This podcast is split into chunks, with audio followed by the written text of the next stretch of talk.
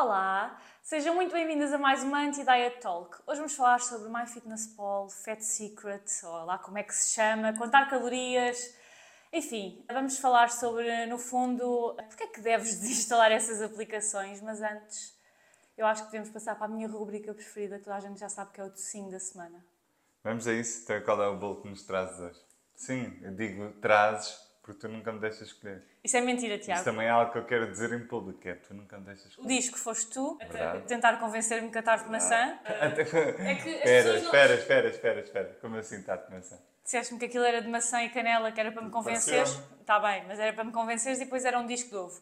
E as pessoas não sabem, mas este episódio está a ser gravado pela segunda vez. É isso, nem, nem me relembro disso. Já passou algum tempo que era para não ficar engessado, mas no último, eh, este episódio, tu também escolheste. Que era o. Mondego. Não diga já. Ah, não digo, esqueçam. Não era... Era o pão Deus. Um dia havíamos trazer, hoje não havia e haviam poucos bolos e o Tiago queria trazer o mil folhas e eu não gosto do mil folhas, então sugeri este, que é a delícia. O Tiago diz que não conhece, mas eu acho que a gente conhece a delícia. Ah, conheço, conheço de, de formato, de ver. Agora, eu ter comprado para provar, eu acho que nunca provei. Então, vai ser uma estreia. É isso, vamos a isso. Por acaso, hoje estou mesmo naqueles dias que me apetece, sabes? Eu já comi este bolo várias vezes e eu acho, eu estava a dizer ao Tiago quando estava a ir para cá, que eu acho que ele é um bocado enjoativo, mas como nós vamos. eh, Doce de ovos nunca é enjoativo. É comer a quantidade discordo. certa. Queres eh, dividir este? Ou queres. Tu queres metade, vá, como lá metade. Eu Acho que hoje quer metade. Está bem, então calma. Eu acho que vou dividir este em coisa, porque eu acho que não quero isto tudo. Posso provar? Não, temos que fazer tchim-tchim. Ah, pois é, pois é. Ah, então corta, corta em quatro. Então, mas tu queres metade? Ah, mas depois posso mudar de ideias. Agora quero, quero quatro. Olha ele a aplicar as porções pequenas. Exatamente. Isto é, uma pessoa aplica o que ensina. Isto não é só blá blá blá. Eu, pessoalmente, eu não gosto nada quando vem este açúcar em cima. Não acho piadola nenhuma. Não, não percebo qual é o intuito. Também achas as do meio melhores, não é? As da ponta com o colho nunca, nunca, nunca são tão boas. É mais secas, não, não sabe? Tens que explicar o colho. As pessoas não percebem. Eu e Tiago, alguma, não sei porquê, mas foi desde a Guatemala. Sim, temos algumas expressões. em Nós, nós estivemos um mês na Guatemala, fica para outra, fica para outra conversa. Dava um episódio de podcast também. E, Diria que dava uma temporada. e na Guatemala, pronto, eles falam, eles falam espanhol, não é? Já não me lembro. Falam, claro. E nós começámos a usar algumas expressões espanholas, então. Pronto. Chichi. Tchim, tchim. Hum, nice. É bom. Para quem nos está a ouvir em áudio, neste momento estamos a comer um, que é um bolo, um bolo folhado com, com o recheio da, do creme de ovo da bala de Berlim, não é? No fundo é isto. É diferente. É? Este é melhor, na minha opinião. Para quem viu o último episódio, acho que foi o último, o foguetão de Berlim é da mesma pastelaria. Então, de 0 a 5, como é que pontuas esta delícia? Pá, é bom, é bom. Não é o meu bolo favorito, mas um bom 4.1, 4, 4.1, de 0 a 5. Eu dou para aí 3.4. É, mas já, já chegámos à conclusão que os meus padrões estão mais baixos do que, do que os teus. Mas eu, porque imagina, um bocadinho assim como eu comi, eu gosto, mas eu acho este bolo um bocado enjoativo. Também sabes da minha paixão em relação ao doce de ovos. Também tenho ali um- uma certa obsessão pelo, pelo doce de ovos. Tu é mais pelo chocolate, não é? Pois. Pois, então isso Tá bem. justifica muita coisa. Mas Então sim, também justifica que se calhar o que disseste ao início, se recuares quatro episódios para trás, é tudo doce de ovos. Se calhar não tem que ser eu a escolher os bolos. nessas alturas também me ajuda a não ter ser- boa memória. Se calhar o próximo tem que ser de Nutella. Nutella, como assim? Dá lá um exemplo. Num bolo ou num doce. Tipo, tipo qual? Montavinho? Também não, mas depois pensamos nisso. Ok. Então vamos a isso. Vamos passar para o nosso tipo. A mensagem que importa que fica aqui é eu nunca escolho o bolo. Ou raramente tenho a possibilidade de escolher um bolo. Essa é a mensagem. O resto é... Por isso é que os últimos são todos de ovo. Mas o nosso tema de- desta semana é sobre aplicações para contar calorias. É super comum, acho que posso falar pelos dois, clientes chegarem às consultas, quando perguntamos que tipo de dietas é que já fizeram, já terem feito alguma coisa que implicava terem que contar calorias ou terem acesso a calorias que depois tinham que distribuir ao longo do dia.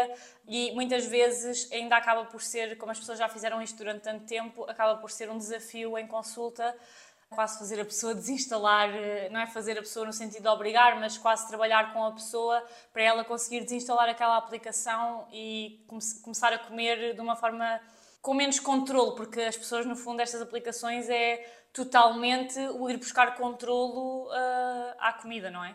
Porque mais controlo do que estar a contar cada grama que comes, acho que não existe. Sim, verdade. E repara, uh, o nosso trabalho, se eu tivesse que resumir e utilizando aqui metaforicamente, eu acredito que o nosso trabalho, eh, quando a pessoa nos chega à consulta, é muito mais de desinstalar do que propriamente, pelo menos numa primeira fase, do que propriamente instalar. Então a pessoa precisa de desinstalar, metaforicamente falando, todos os plugins que vêm da cultura da dieta para começar a agir de uma forma como se não tivesse em dieta. Como se não tivesse, não. A agir de uma forma como uma pessoa que não está em dieta.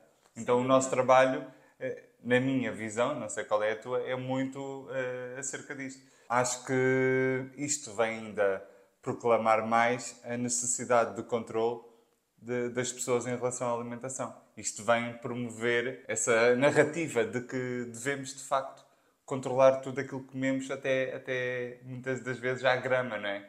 Muitas das vezes, eh, tu, tu sabes, até não sei se queres partilhar a tua, a tua uhum. questão pessoal, no fundo, o que tu estás a querer dizer é que uh, muitas vezes a busca pelo controlo na comida, que se reflete obviamente neste tipo de aplicações, acaba por ser muitas vezes um sintoma de a falta de controle noutras áreas da vida que a pessoa sente que tem e que depois tem que, que acaba por se refletir na comida, no fundo é isso. E uh, eu por acaso ia perguntar, uh, ia perguntar isso, que se querias partilhar qual era a tua experiência pessoal e depois eu partilho a minha relativamente a estas aplicações, se tens alguma experiência, por acaso não sei. Acho que já, já estive lá a brincar uma ou duas vezes, já num passado já mais longínquo, mas nunca tive propriamente uma experiência de viver a, de, de, viver a aplicação no dia a dia. Seja o MyFitnessPal, seja outra, outro tipo de apps concorrentes, nunca tive essa, essa experiência diária em termos de compromisso, que eu não considero uhum. esse compromisso, naturalmente, mas nunca, nunca tive mergulhado nisso.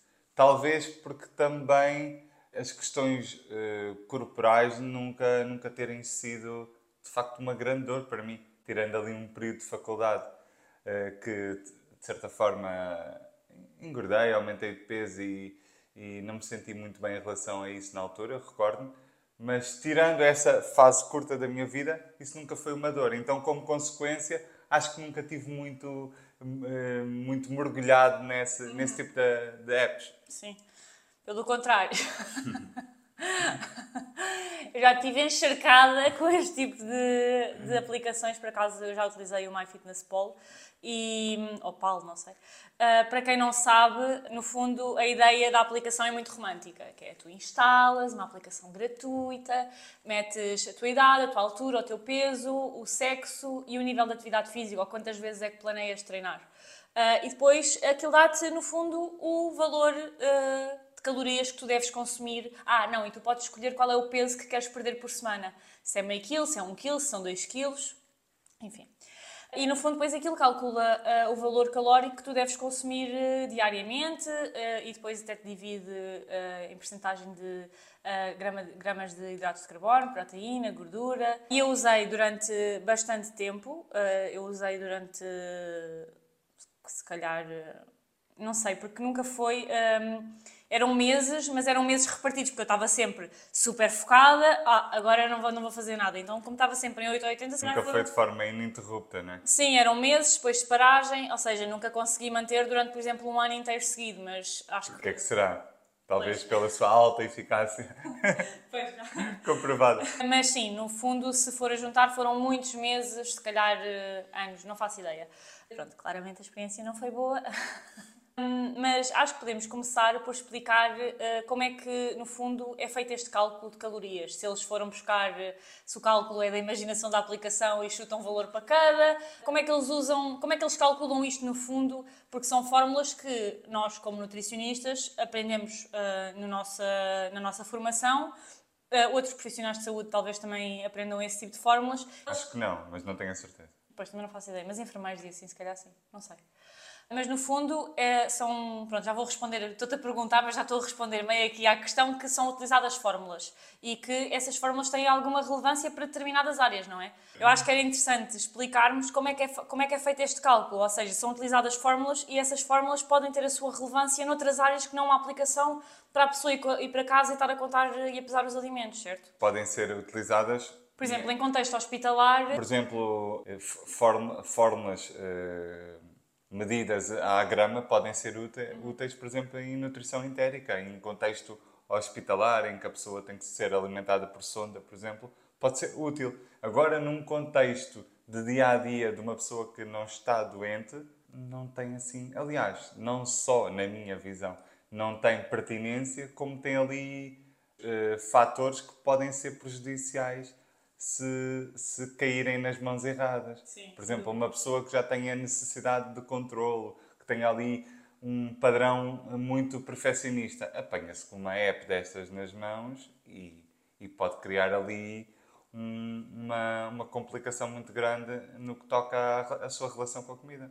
Sim, e se pensarmos mesmo nutricionistas que prescrevem planos alimentares, eu acho que geralmente dietas do género tens que consumir X calorias não são feitas por nutricionistas. É a minha, é a minha visão de, do mundo, como funciona. Não sei se é a realidade ou não, mas eu tenho, na minha perspectiva, há muitos PTs, profissionais que nem são PTs, nem são.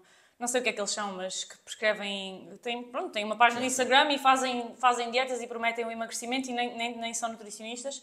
E eu acho que esse tipo de, de pessoas acaba muito por não prescrever um plano alimentar e dá-te um número de calorias e diz: Olha, tu tens que comer 2 mil calorias e agora ensina-te a fazer e agora ajusta essas calorias uh, na aplicação. E, por outro lado, se nós pensarmos na nutrição, eu acho que a maior parte dos nutricionistas, não vou falar por todos porque também não sei, mas pelo que eu vejo, a maior parte prescreve planos alimentares, mas não te diz que tens que contar calorias. Eles já fazem esse cálculo por ti, ou seja, no fundo eles prescrevem-te uma dieta, sim, mas uh, acaba por ser muito mais tranquilo, no sentido de, por exemplo, quando eu tenho um cliente em consulta, e geralmente uh, é sempre uma pergunta que eu faço se a pessoa já contou calorias, se a pessoa tem noção, quando olha para um alimento, quantas calorias é que aquilo, é que aquilo tem, porque isso vai influenciar, obviamente, as escolhas alimentares daquela pessoa. E, para mim, o contar calorias é tipo red flag máxima. Red flag no sentido, é o, é o topo, percebes o que eu estou a dizer? Não sei Sim. se me estou a explicar bem, mas Sim. é o topo da, da preocupação no sentido de, ok, já fizeste imensas dietas, já fizeste imensos planos alimentares, já fizeste, sei lá, a dieta da seiva, mas já contaste calorias durante algum tempo, eu acho que acaba por, por, marcar muitas pessoas porque as pessoas ficam muito agarradas à balança, mesmo que já não pesem os alimentos, as pessoas sabem, por exemplo, eu olho para uma banana e eu sei quantas calorias tem uma banana, percebes? E mesmo que eu me queira desligar, isso eu sei. E no meu caso, isso já não é um problema, mas uma pessoa que está a iniciar este processo, muitas vezes isso é um problema. Aliás, na maior parte das vezes isso é um problema. Então, quando eu faço esta pergunta e a pessoa já contou calorias, eu fico sempre bolas. Eu percebi o que é que estás a dizer, sim, faz sentido. Pelo que eu interpretei, tu estás a dizer que, em termos de atitudes que possam prejudicar a relação com a comida, a contagem de calorias, Exatamente. se não estiver no topo, está ali nas duas, três Exatamente. atitudes que levam a uma relação com, uma relação com a comida menos funcional, não é? menos saudável. E queria pegar naquilo que disseste para, se calhar, uh, introduzir o prim a primeira lacuna da, deste tipo de aplicações, que é, tu disseste algo deste género. Eu queria olhar para a banana, mas eu não consigo desver uh, as calorias que eu já sei que a banana tem. Se calhar começarmos por dizer que estas calorias têm aqui uma grande margem de erro. É que é interessante nós explicarmos para desse lado perceberem os muitos problemas que há à volta da contagem de calorias, que não é só uma má relação com a comida, é mesmo que fazem-nos crer que é um método super preciso e não é, e vão perceber porquê. E um dos primeiros pontos é que as calorias que estão no rótulo dos alimentos são uma estimativa, não são, não é por esta delícia. Por acaso isto vem numa pastelaria, não vem num, num, numa embalagem, mas quando nós compramos, por exemplo, um iogurte, aquilo diz lá que o iogurte tem 100 calorias, vamos imaginar não quer dizer que o iogurte tenha 100 calorias. Existem vários métodos para calcular uh, as calorias dos alimentos, que já agora uh, queres explicar como é, que, como é que é? Sim, é através de um, de um aparelho do calorímetro, que é aquilo no fundo, o que é que faz? Queima a comida até, até esta se transformar em cinzas e através do calor que é libertado, através da, da energia, do calor, eles conseguem, eles conseguem calcular de uma forma pouco precisa uh, as calorias daquele suposto alimento. Qual é a questão? Quando nós ingerimos o alimento, ele tem todo, todo uma, toda uma dinâmica entre o alimento e o nosso organismo. Ou seja, a digestão não acontece uh, nos mesmos parâmetros do que esta, esta, máquina. esta máquina faz em contexto um, laboratorial, não é? Não é a mesma coisa eu estar a ingerir uma banana, tendo em conta que eu sou um ser humano, tenho células e, e há, e, há ligações, e há ligações químicas a acontecer, do que simplesmente queimar uma banana em laboratório e ir ver o calor que esta liberta. Ok, é um método válido, mas não é 100% preciso. Exatamente. Então não é para ser levado à letra. Ah, a banana tem não sei quantas calorias. Não, não tem. Tem aproximadamente mais ou menos esse número de calorias. Eu penso que esse método permite imprecisões de mais ou menos 20%. Ou seja, eu sei perfeitamente, porque eu também já passei por isso e eu vejo nas outras pessoas, que quando te dão um número, e eu, eu acho que esse também é um dos muitos problemas de dar as, de, da pessoa ter um número de calorias, porque nós não temos as mesmas necessidades todos os dias, mas se a aplicação te diz para comeres 1200 calorias, que já agora é um valor super baixo e é o valor que uma criança tem que comer ou um cão grande, Portanto, obviamente, um adulto comer 1200 calorias é muito, muito baixo e a aplicação dá-te 1200 calorias e tu não pensas, ah, ok, isto é uma média, mesmo que o 1200 é ridículo sempre, mas imagina, mesmo que a aplicação dissesse 2000, isto é uma média, as minhas necessidades variam dia para dia. Não, tu vai, não vais comer 1999 e nem mais uma. Eu lembro-me de, uh, por exemplo, imagina, eu primeiro não comia uh, pratos onde tudo viesse misturado, porque era muito mais difícil de contar. Imagina, se eu fazia arroz e bife de peru, eu pesava um bife peru que tinha sido o homem do talho uh, a cortar. Obviamente eu não ia pedir ao senhor do talho, olha, corte-me 100 gramas. Não, era tipo mais ou menos, não é? Ele não está ali, tipo, tem mais uma. Eu chegava à casa, se tivesse 101, eu cortava com a tesoura o... Com a tua imagem, tu cortas o colho do bife, sabes? Só para tirar ali uma grama. Juro que eu fazia isso. Ou seja, as pessoas nunca olham, olham sempre com uma rigidez tão grande para ela. Eu acho que as próprias pessoas não têm sequer a noção que as calorias que diz no rótulo de, de um alimento podem não ser exatamente aquelas. E repara, como tu disseste bem, eh, a imprecisão ronda ali nos 20%. 20% é um quinto. É significativo. Ou seja, muitas das vezes estamos ali a, nas, nossas, nas nossas crenças, nas nossas percepções, estamos ali a achar que sabemos que aquele alimento, não, não, isto tem 40 calorias, então eu vou optar por este, tem 40, e não por aquele que tem 60. E na verdade estamos a esquecer-nos que isto tem lacunas gigantes.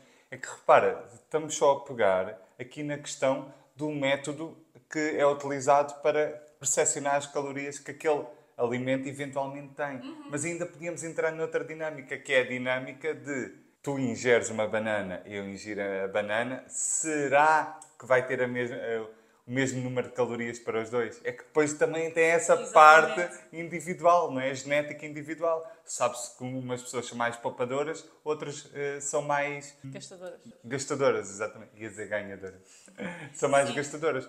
Eh, esse não é o tema, né? não vamos explorar muito, mas é importante, se calhar, as pessoas terem esta noção que não só o método de avaliação é impreciso, como é altamente eh, variável, não é, não é altamente, mas é um pouco variável de pessoa para pessoa. Sim, isso, isso, isso, também, mas eu acho que ainda mais do que isso é quando tu calculas, quando tu usas as fórmulas para calcular o valor calórico que cada pessoa precisa, essas fórmulas, claro que depois nós digerimos todos os alimentos de formas diferentes, isso também é verdade, mas essas fórmulas não têm em conta que composição corporal, duas pessoas exatamente com o mesmo peso, mas com valores de massa gorda e músculo diferentes, vão ter, vão ter necessidades completamente diferentes. Medicamentos, a microbiota, ou seja, as bactérias que a pessoa tem no intestino, acabam por influenciar imenso, no fundo, as calorias que a pessoa, que a pessoa precisa durante o dia. Podíamos continuar aqui a dizer eh, imensos fatores. Ou seja, são, é, um, é um número tão grande de fatores, é que agora, até agora já vimos que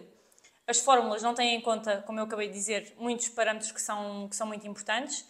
A, fórmula como, a forma como os alimentos uh, são, como nós calculamos a caloria, nós como quem diz, como são calculadas as calorias de cada alimento para formar os rótulos, têm imprecisões.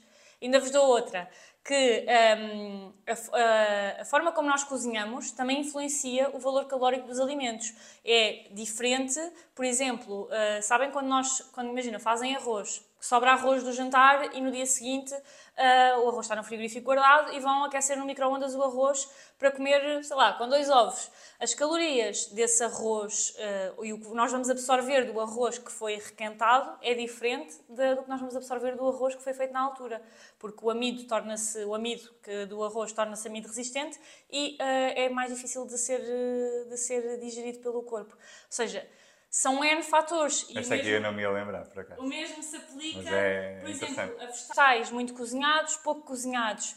E uh, eu, não, eu não estou a dizer isto para termos isto em conta e de repente vamos todos requentar o arroz para o amido se tornar resistente. Não, é para mostrar o quão infalível. Não, falível. o quão falível o quão falível é este método e quantos fatores não nos contam que existem. Fazia todo o sentido, olha, eh, uma pessoa que até se identifica imenso com, esta, com este método de contar calorias. Olha, eu sugiro fazer isto assim, mas isto tem estes fatores todos que se calhar vão influenciar as coisas. Não, dizem tipo, são estas calorias e cumpre religiosamente. Sim, e repare, depois ainda tens outro, outros fatores importantes, que é eh, nós temos que perceber que não temos que comer a mesma quantidade todos os dias. Aliás, nós não precisamos de comer a mesma quantidade todos os dias. Porquê? Porque as nossas necessidades vão variando de dia para dia. E, e temos aqui vários parâmetros, vários fatores que vão influenciar aqui as nossas necessidades. Como, por exemplo, no caso das mulheres, a menstruação. Sabe-se que a menstruação tem aqui, tem aqui uma grande importância nas necessidades da mulher, os próprios níveis de gestão de stress, o sono. Sabe-se que uma pessoa que dorme menos bem tem, tem ali necessidades acrescidas e tem, tem vontade, por exemplo, uma vontade maior de comer alimentos ricos em gordura e açúcar. Então não, não podemos achar que somos robôs. Ok, agora 1341 e não podes ingerir.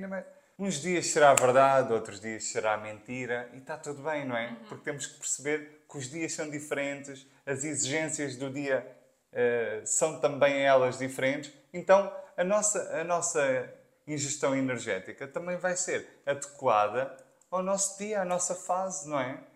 Então temos que ter vários, isto não é chapa 3, temos que ter vários, vários parâmetros em conta. E como é que isto se tem em conta? É sentindo, é eu conectando-me comigo e percebendo. Hoje não, não sinto tanta, tanta vontade de comer, tanta fome, como por exemplo no dia de ontem. Então hoje vou comer menos do que comi no dia de, no dia de ontem. E está tudo bem, não é? Mas para nos conseguirmos conectar, precisamos de, como eu tinha dito no início da, da conversa, desformatar. Desformatar todos os conceitos que temos acerca do que é que é comer, comer saudável, do que é que é suposto. Quando desformatarmos estes plugins, fica mais fácil permitir-nos sentir e comer de acordo com aquilo que estamos a sentir. Uhum porque no fundo são as nossas verdadeiras necessidades. É o que estamos a sentir. Mas volto a dizer, para sentirmos, precisamos de desformatar todos os nossos modelos mentais acerca da comida. Sim, isso é super importante, porque no fundo as pessoas, ao estarem a seguir dietas ou estarem a contar calorias, estão a fazer com que deixem de sentir completamente sinais de fome e saciedade. Ou seja, tu estás completamente a ignorar aquilo que sentes para uh, seguir uma regra que é externa, que no caso, por exemplo, uh, é o contar uh, as calorias. E depois já passou tanto tempo que tu, mesmo que não queiras fazer aquilo, tu já não consegues sentir esses sinais internos porque é como, é como qualquer reflexo no corpo que não é utilizado, ele deixa de, deixa de aparecer. E então nós damos sempre o exemplo dos bebés que eu estou sempre a dizer isso nas esse, consultas. Esse exemplo é, é, é, ótimo. Sim, que no fundo um recém-nascido quando nasce sabe perfeitamente quando é que deve comer, quando é que deve parar de comer e ninguém tem que andar, salvo exceções, algumas questões ou problemas. Uh, Mas nem... a norma? Sim, a norma é que não, tem que, não, tem que, não tens que andar a dizer ao bebê que ele tem que comer mais X mililitros. Aliás, uh, logo o mamar, uh, se tu pensares, agora estava aqui a pensar nisto, mas nem há um controle, tu nem sabes quantos mililitros é que o bebê mamou, tu nem tens essa, essa noção, porque não dá para ver, não dá para ver qual é o ritmo do bebê, dois bebés a mamar ao mesmo tempo, o mesmo tempo, vão mamar a, rit, a, a ritmos diferentes, vão mamar a quantidades diferentes porque são as suas necessidades, eles sabem exatamente quando parar. Portanto, obviamente um adulto também sabe, também sabe isto, nós vamos é perdendo estas sensações internas devido, no fundo, à cultura da dieta, às coisas que nos impõem. A cultura da dieta, de alguma forma, diz-nos que nós não devemos confiar. Mas repara que a natureza é tão incrível e que dá para confiar. Se o bebê, que tem menos recursos, não é? é um ser que acabou de ser formado, tem capacidade de autorregulação, como é que um adulto com anos e anos. Lá está, é exatamente como começou a conversa outra vez porque o nosso, o nosso grande dilema é que nós formatamos demasiadas coisas. Formatam-nos e às vezes nós nem nos apercebemos disso. Então, a beleza do bebê é que aquilo é um ser totalmente desformatado. não é? É um ser que ainda não tem qualquer formato. Então, ele simplesmente confia. Óbvio, inconscientemente. Claro. Mas confia. Confia. E, e, nós, eh, nós, eu não sou pai, mas e muito menos mãe para a mãe mental. De repente vem uma imagem e estou-me a rir acerca disso. Já chega. Já está a descambar. Mas sim, é o que eu estava a dizer. A natureza é incrível e convencem-nos mesmo que nós não podemos confiar. E depois ainda há outro ponto, que é aquilo que eu estava a dizer há bocado, que, por exemplo, eu quando contava calorias, eu evitava ao máximo comer uh, os pratos que se chamam fracionados, acho eu, que no fundo são pratos, uh, sei lá, imagina arroz de peixe. Não, tá, não tens o peixe e o arroz, está tudo misturado. Ou... É misto, não é? Ou não? Ou é? Se calhar é a mesma coisa. Sim, deve ser. Uh, no fundo, pratos tipo arroz de pato, lasanha, esse tipo de prato, lasanha então nem podia entrar, nem podia entrar mas uh, esse tipo de pratos onde está tudo misturado, ou tu desde o início, e eu cheguei a fazer isto algumas vezes, pesas tudo e depois divides por quantas porções vai dar e dá uma trabalheira e em vez de repente um prato que demorava 30 minutos a fazer, estás a 3, estás a 3 horas na cozinha. Ou então, o que é que é mais fácil? É optar por pratos onde tens a carne, o peixe, os ovos, o que seja, e depois arroz, massa, batata, e calculas cada uma das coisas e torna-se muito mais fácil. Ou seja, acaba muitas vezes por também influenciar a qualidade da tua alimentação, que dizem-te tanto que é pela saúde e depois muitas vezes tu estás a optar por alimentos mais processados porque no rótulo diz as calorias e portanto é mais fácil de controlar do que uma coisa caseira e não que os alimentos processados tenham mal, não é esse o ponto. A questão é, todos sabemos que na maior parte das vezes, se calhar, alimentos caseiros feitos em casa, e estou a pensar principalmente em refeições principais, fazem mais sentido do que comprar, Sim, comprar alimentos uh, feitos. Não que esses tenham mal, novamente, uh, mas estamos a falar de frequência... Para o dia -a -dia Estamos a falar de frequência elevada. E, portanto, muitas vezes as pessoas optam. Por acaso eu não fazia isso, mas eu tenho uh, essa, essa ideia pelas pessoas que atendo, que as pessoas acabam por optar por alimentos mais processados, no fundo, alimentos embalados que venha lá o número atrás, uh, porque é mais fácil de controlar do que um alimento caseiro que dá uma trabalheira para controlar e, claramente, no fundo são todos super falíveis, mas pronto, as pessoas não têm essa ideia de fora, não é? Se tu fores a ver, há aqui uma contradição, mais uma, que dá, dá logo para ver que nada tem a ver com a saúde. Porque repara, uh, primeiro é a narrativa da saúde, não é?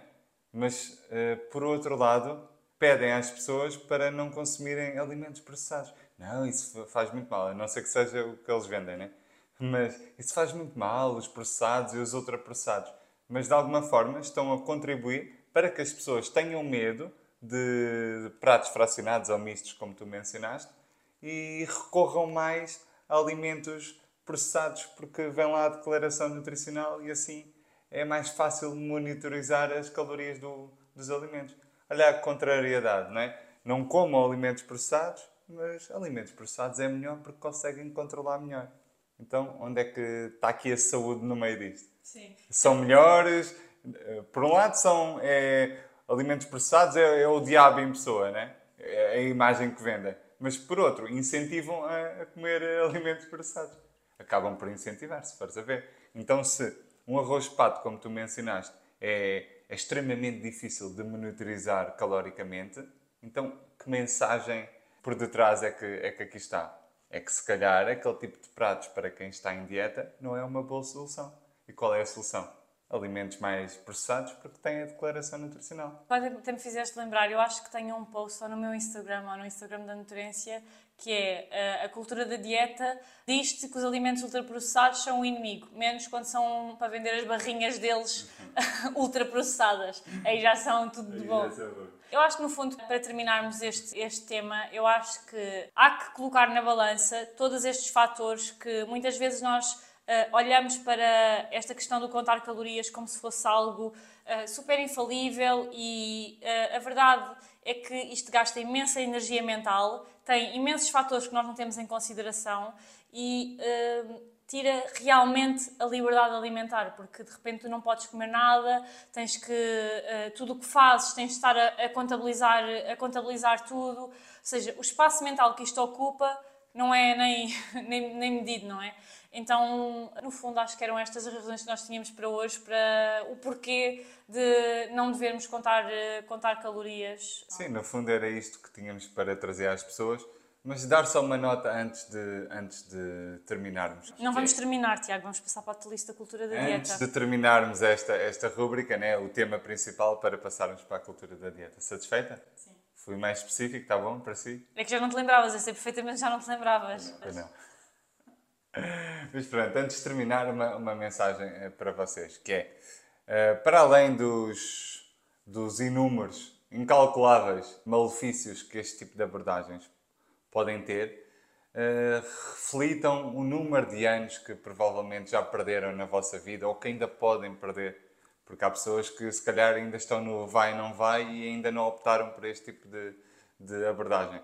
Mas o número de anos que já perderam ou possam vir ainda a perder a viverem neste, neste tipo de controle extremo alimentar desnecessário, vão abdicar de tempos que já não vão voltar atrás na, na, na vossa vida, vão, vão perder tempo que podiam estar a usufruir para se divertirem com os vossos amigos, amigas, familiares e hum, vão deixar de fazer planos que poderiam contribuir para a vossa felicidade e tudo porque estão completamente formatados ou ser convencidos por esta cultura que apregou a necessidade de controle corporal, que deves controlar a comida ali à, à caloria. Então é esse tipo de mensagem que eu, que eu queria passar. Pode ser que faça sentido para alguém que nos esteja a ouvir neste momento e que, e que possa de facto ter algum impacto na sua vida, que é pensa nas desvantagens e, e no quão este tipo de abordagens te pode prejudicar ao longo da vida. É que o tempo que passou e o tempo que vai passar, que não, que não desfrutaste porque estás embranhada neste, nesta cultura da dieta, esse tempo já não vai voltar atrás. Então reflete e, e talvez pondera fazer diferente, porque talvez isso mude a tua vida de facto. Exato, que eu subscrevo totalmente por baixo. E acho que podemos passar para a atualice da cultura da dieta desta semana e uh, não vou mentir, nós já tínhamos gravado este episódio há uma semana e tal, portanto nós já sabemos qual é a atualice da cultura da dieta. A história que eu vou contar, o Tiago, acho que não sabias, mas já agora ficas a saber, não é? Que já, uh, agora ficas a saber, não, já sabias. Qual? No outro, pronto, olha, já nem se lembra, pronto, vai pela primeira vez. A vantagem de ser esquecido é que não são só desvantagens, é que eu ouço as coisas sempre pela primeira vez. Quando as pessoas me dizem, lembras-te daquilo que eu, que eu contei? Isso acontece-me isso acontece normalmente uh, com amigos ou assim. Um, Lembra-se daquilo que eu, te, que eu te contei, mas uma história super longa. Não, mais engraçado é e que eu, tipo, eu, eu digo, não, a pessoa, a pessoa fica completamente estupefacta e às vezes até um bocado, um bocado chateado, não é? E eu digo, mas repara, isso é ótimo, porque assim tu podes contar e eu vou mostrar exatamente o mesmo entusiasmo. Mas o mais engraçado é que uh, o que acontece mais é que tu contas as histórias 10 vezes. Tu, tu esqueces, tu esqueces, já contaste e de repente já ouvi a história 10 vezes. Mas pronto, vamos passar para a lista cultura da dieta, que no fundo são os testes de intolerância alimentar. Oi. Uh, que, uh, atenção, que não, não tem nada a ver com alergia alimentar. Uh, existem testes para alergia alimentar, são coisas diferentes. O que estamos aqui a falar é de intolerância alimentar, que não existe qualquer evidência científica que suporte este tipo de testes, só leva a restrições desnecessárias. E a história que eu tenho para contar, e foi por isso que eu me lembrei desta tolice da cultura da dieta, é que uma amiga minha fez este, um teste destes e qual não é o espanto quando é intolerante à vida, quase. e de repente não pode comer nada. E no meio das intolerâncias veio lá uma que me chamou a atenção e que eh, na altura lembro-me que, pronto, ela não levou aquilo a sério, graças a Deus, e lembro-me que nos rimos daquilo porque era alérgica, alérgica não, era intolerante ao ovo, era intolerante, sei lá, a, um, a tudo e mais um par de botas. E lá no meio vinha Nescafé. Ora então... Nescafé é a marca, não é uh, o café, não é? Ou seja, uma coisa é dizer que és intolerante a um alimento. Agora, de repente, estarem-te a dizer que, sei lá, és intolerante à mimosa. Olha, também tenho uma. Também tenho uma. Já tinha contado. Não, não vamos mentir. Isto é a segunda vez que estamos a gravar.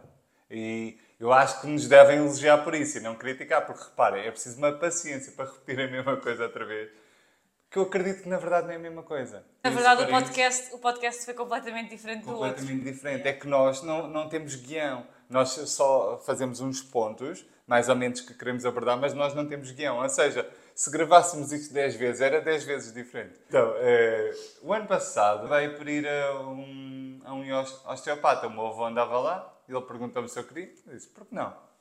Posso, posso ir. E pronto, aquilo era uma hora, ou seja, eu ia sempre com o meu avô. Então era sessões de duas horas, né? Dava a dizer ao meu avô que era intolerante a isto, mas um manual para ir com quatro páginas, não estou a exagerar. Tipo, frente e verso, mas montes de intolerâncias. E ele a dizer para o meu avô, mas eu não liguei, porque eu nem disse que era nutricionista nem nada, anónimo sempre, para ver de fora. Ele disse isso ao meu avô e depois estava-me a, a, a, convencer, a estimular. Veja, veja. Ah, não é preciso. Tipo, a dar scroll no telemóvel. Não é preciso. Veja, veja, veja que isto são assuntos sérios. É que uma pessoa às vezes pensa que está a fazer bem e depois quando vai a ver só está a fazer cagada. Foi mesmo assim que ele disse. E quando fui a ver Coca-Cola, intolerante à Coca-Cola e coisas assim desse género, como tu mencionaste.